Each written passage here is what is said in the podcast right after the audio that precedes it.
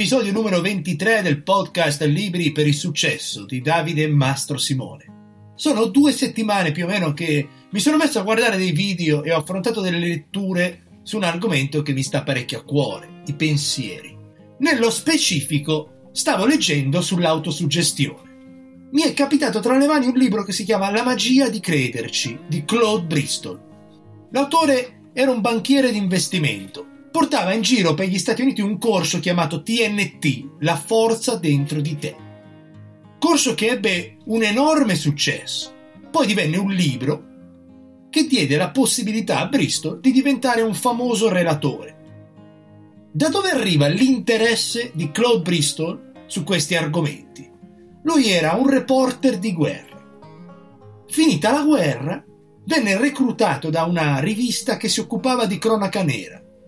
Quindi questo si ritrovò a intervistare zingari, santoni, veggenti, guru, curatori e alla fine trovò il bandolo della matassa.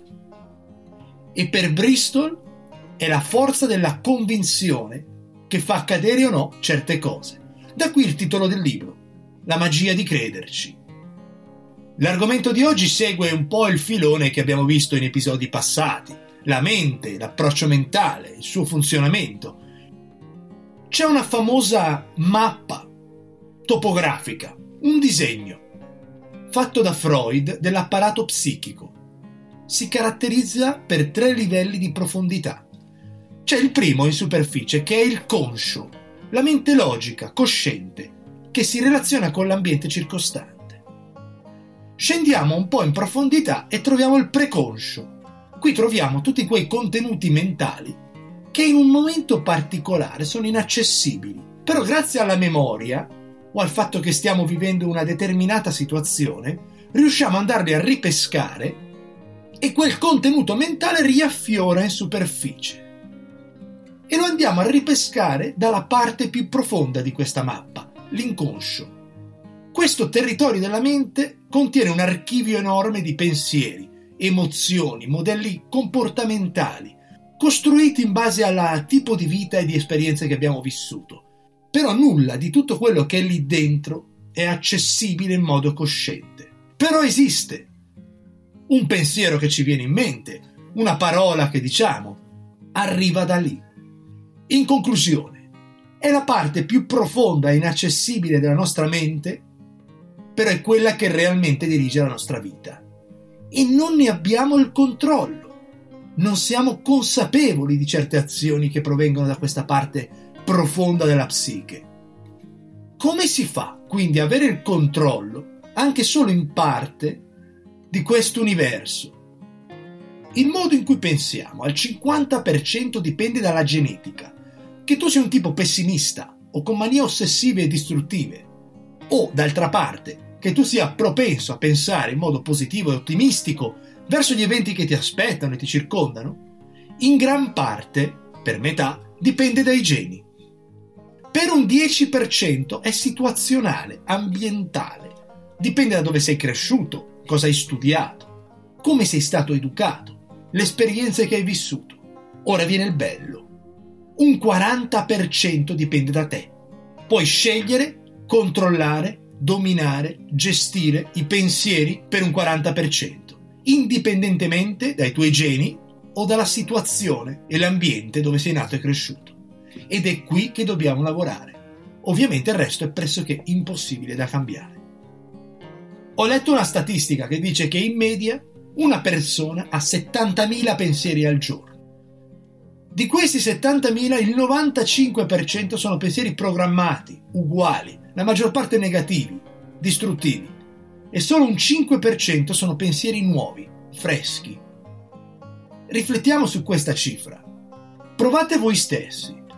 Quanto tempo riuscite a trattenere i pensieri? A tenere la mente in bianco? Governarla? È un po' come trattenere il respiro. Dopo 1 minuto cominci ad andare in affanno. E ti serve aria. La stessa cosa funziona con la testa. Ma prova adesso. Chiudi gli occhi. Respira 2 o 3 volte e prova a tenere la mente in bianco, in silenzio. Quanti secondi duri prima che la vocina cominci a dirti qualcosa? Prova. molto probabile che in questi pochi secondi tu già abbia pensato a qualcosa. Siamo in un periodo di digitalizzazione osceno. Se poi ci infili la pandemia attuale, che comporta che non possiamo quasi muoverci, ci siano dei limiti imposti, siamo davanti a un momento delicatissimo, anche per la mente. Stiamo perdendo il completo controllo e la libertà di scegliere cosa pensare. E se non controlliamo i pensieri, non siamo in grado di avanzare e ottenere quello che vogliamo dalla vita.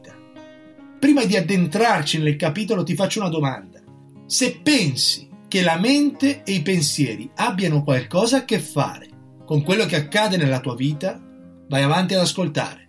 Se no, questo argomento non fa per te e non c'è nessun problema. Nel programma Libri per il Successo, l'obiettivo personale che mi sono proposto è affrontare tutta una serie di tecniche, di abilità, di argomenti vari per migliorarsi, per evolvere. Questo non vuol dire che tu li debba usare tutti. Anche specializzandoti e approfondendo uno di questi argomenti, otterrai dei grandissimi miglioramenti. Scegli tu quello che fa per te. Io salto da uno all'altro, perché sono uno studente, non un insegnante. Condivido insegnamenti, non insegno nel podcast.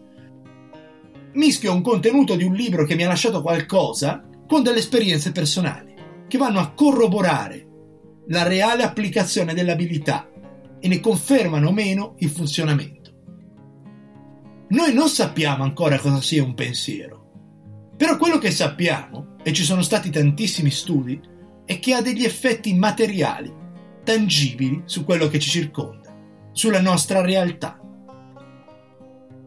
Se uno cammina dritto, con la testa alta, aperto con il busto, mostra un pensiero forte.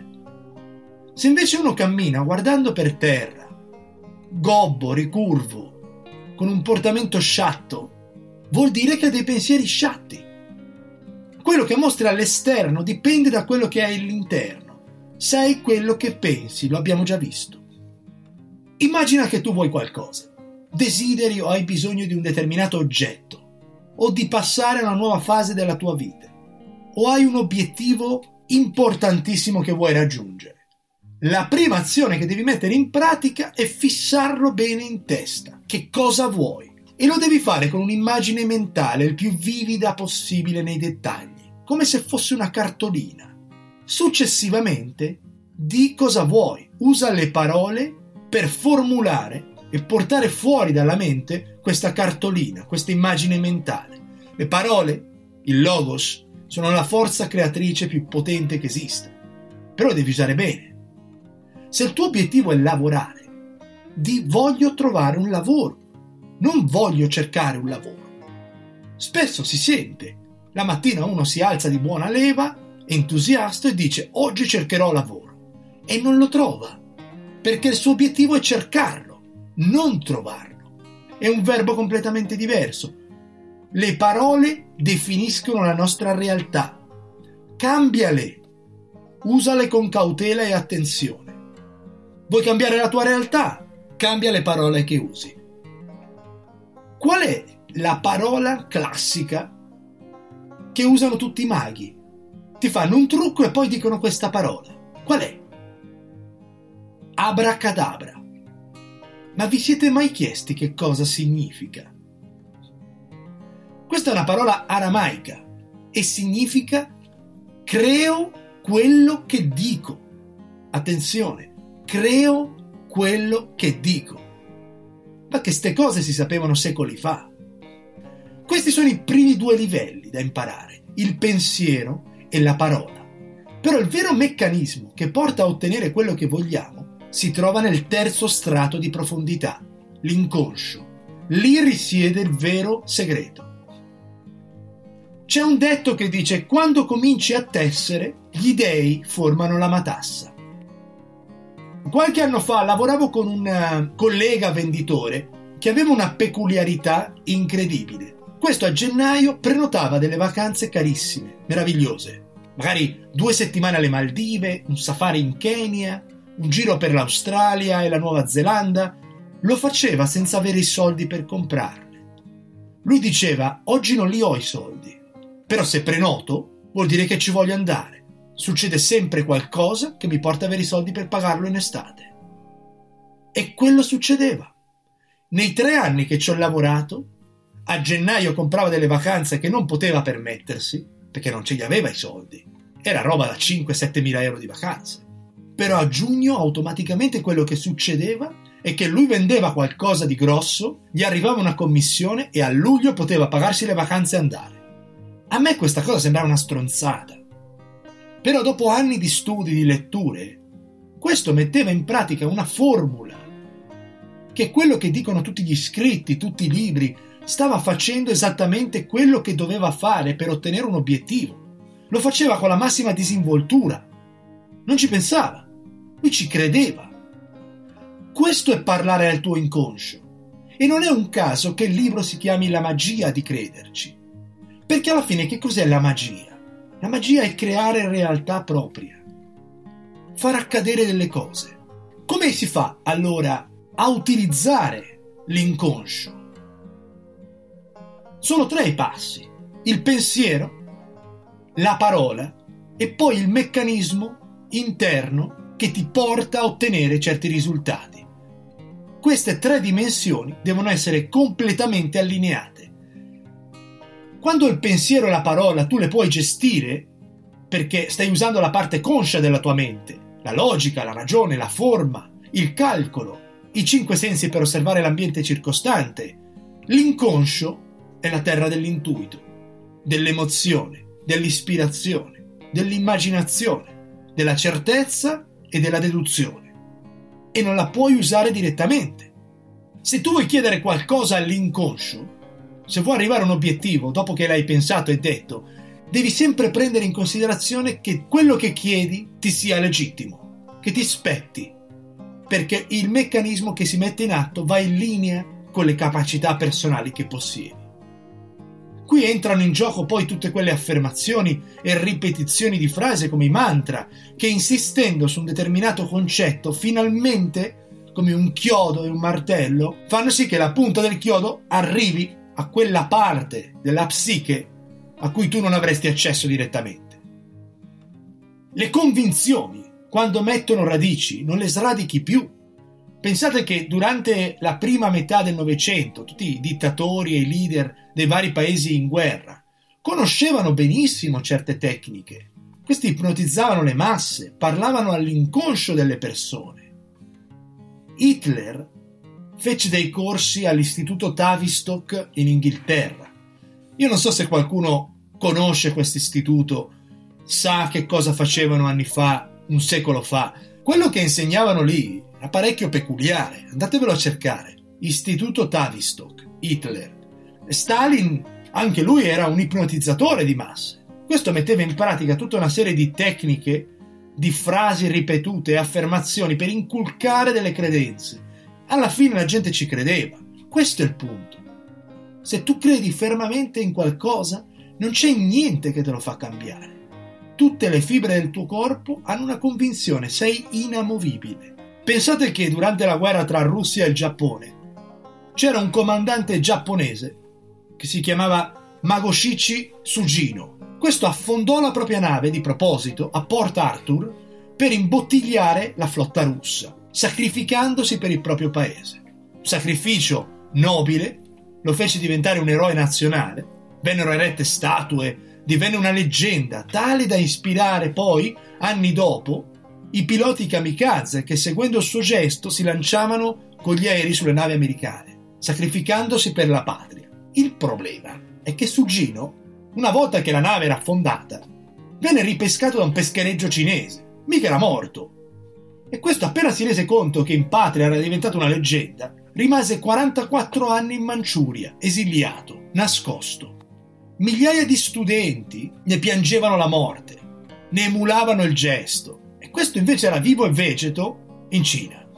La cosa surreale è che qualche anno dopo, grazie a delle lettere e dei dispacci, si resero conto che questo era vivo e lo rimpatriarono. La gente, nonostante il fatto che ormai era chiaro a tutti che questo era vivo, lo trattava come una leggenda, come il simbolo del sacrificio della propria vita per il proprio paese. Questo era a casa a bersi il caffè. Il concetto era così inculcato che non c'era modo di cambiarlo. Quindi occhio ai giornali, le televisioni, i social, usano dei mantra, delle frasi, picchiano duro sulla parte inconscia della tua psiche, ti parlano ma non te ne rendi conto, solo che poi ti condizionano a tal punto che certe azioni, certi gesti e certi pensieri sono frutto di quel bombardamento. Ora sai da dove arriva. Bristol ci dà un paio di tecniche per parlare all'inconscio. La prima, la tecnica dello specchio. Consiste nel piazzarti davanti a uno specchio, almeno dal busto in su. Io consiglierei di farlo anche con le gambe. Abbiamo visto gli episodi delle scorse settimane dove parlavamo di linguaggio del corpo. Le gambe sono importanti per trasmettere dei messaggi. Respiri 3-4 volte profondamente, ti guardi e dici ad alta voce quello che desideri, quello che vuoi raggiungere, gli obiettivi che hai. Prima li pensi, fai la tua immagine mentale e poi li dici. Ma qui c'è un passo in più. Osservi il modo in cui lo dici. Sei convincente. Ci credi. Perché se non convinci te stesso mentre lo dici, non riesci a parlare e arrivare al tuo inconscio. E non otterrai in bel niente. Dopo qualche settimana che lo fai, acquisti una grandissima sicurezza e fiducia in te stesso. Lui consiglia di farlo per 40 giorni. Ti svegli la mattina, ti metti lì un attimino e lo fai. Certi esercizi sembrano delle cagate, però poi alla fine nessuno li fa. Provate a farlo.